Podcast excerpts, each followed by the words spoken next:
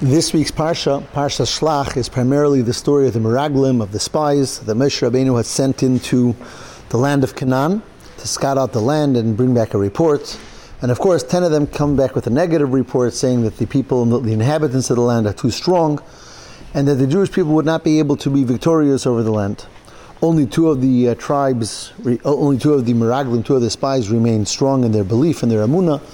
But the majority of the Jewish people followed the ten spies, and everyone cried and they said, We're not going to be able to go into the land of Eretz Yisrael. And of course, Hashem then um, gets very upset with the Jewish people, and he says he's going to destroy them totally.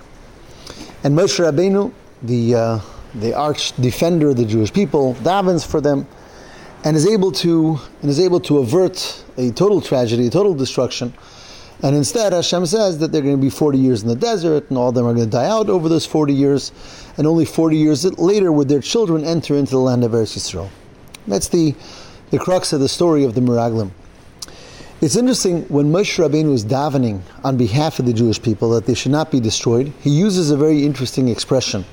He says, Va'ata yigdal na koyach adnai, kasher dibarta lemer. He says, may the koyach of Hashem be strengthened again, when he's davening to save the Jewish people, he says, Yigdalna may, may be greater, strengthened, the koyach of, of, of Hashem. But the name he uses for Hashem is the name Adnai, which really means the master. And it's interesting that he uses that name of Hashem specifically here.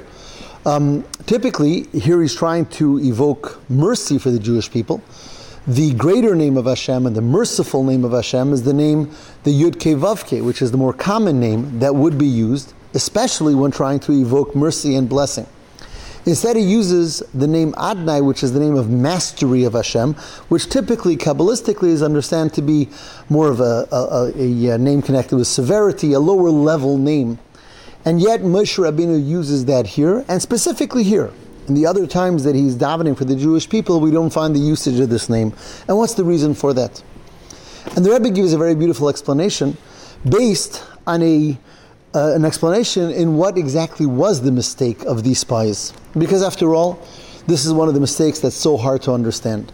This is a nation, and these, the spies themselves, and the entire nation is a nation that saw the tremendous miracles that Hashem performed in Mitzrayim, the ten plagues, in Kriyas Yamsuf, all the tremendous miracles and wonders of Hashem. And suddenly they all lost their faith. Suddenly all of them together lost their faith in the ability for Hashem um, to, to make them conquer the nations in the land of Eretz Yisrael. Very hard to understand. And the Rebbe explains that really Hashem deals with us in two different ways. There is when Hashem deals with us in the supernatural way, and then there's when we're dealing with the laws of nature. Now, of course, when we were being taken out of Mitzrayim, taken out of Egypt, everything was supernatural. And in fact, when we were in the desert, everything was supernatural. We had the mun from heaven, we had the heavenly clouds, everything was supernatural. And therefore, the spies and all the Jewish people understood that, of course, when Hashem is revealing the supernatural side of Himself, and dealing with us in this miraculous, supernatural way, then of course Hashem can do whatever He wants. And of course Hashem can conquer the land of Israel and, and Egypt and Mitzrayim and whatever else comes their way. What their issue was that now they knew that when they were going into the land of Eretz Yisrael, things would change. It wouldn't anymore be a supernatural existence. They wouldn't have the mun falling from heaven, and they wouldn't have the heavenly clouds shielding them and guarding them. They wouldn't have everyday miracles and wonders. So Hashem wanted that they would come into a land and live a natural way, a way that's, that's based seemingly on the laws of nature. And here is where they said, well, if so, we can't conquer this land. Of course, again, of course Hashem took us out of Mitzrayim, and of course Hashem performed all types of wonderful miracles in the desert, because that's when Hashem was being supernatural and we were existing in a supernatural way. But now that we're going to go into Eretz Yisrael, and Hashem wants us to live a natural life, and He wants us to, to you know, to, to work the land, and, to, and, and not to have mun falling from heaven, not to, to live in a supernatural way, then, they said, well, then we can't conquer the land of Canaan. And that was the reason why all of them made this mistake, um, although they had seen all those previous miracles. So, although there's a rationale to that mistake, but it's a mistake. And the reason it's a mistake is because Hashem is not bound by anything. And even when Hashem says that we're going to have a natural type of existence, that doesn't mean that Hashem is not the master over nature as well. and as a master over nature in a natural existence also will be able to win whatever battle Hashem tells us to fight.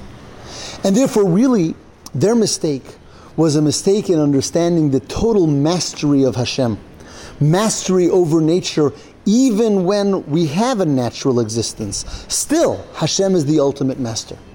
That mastery over nature is what that name, Adnai, the master, the ultimate master, means. Hashem's mastery over every situation and every type of, of existence. And therefore, whatever Hashem wants will happen, whether we're dealing with supernatural or nature, Hashem is the ultimate master.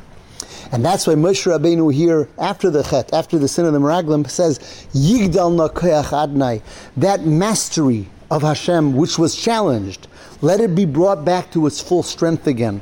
In some way, the Klal Yisrael, by their lack of faith, their lack of belief in Hashem's total mastery, so to speak, hurt that name of Hashem, brought about some level of of a lacking in our in our acceptance or understanding of that name of Hashem of total mastery, says Moshe Rabbeinu V'ata Yigdal This name should reach its fullest, its fullness, and and whatever whatever um, mistake was made should be should be fixed. The name should be full. Hashem's mastery should be full, and Hashem should bring atonement for the Jewish people for this sin of the Meraglim of not seeing and understanding and appreciating that fullest mastery of Hashem. Have a wonderful Shabbos.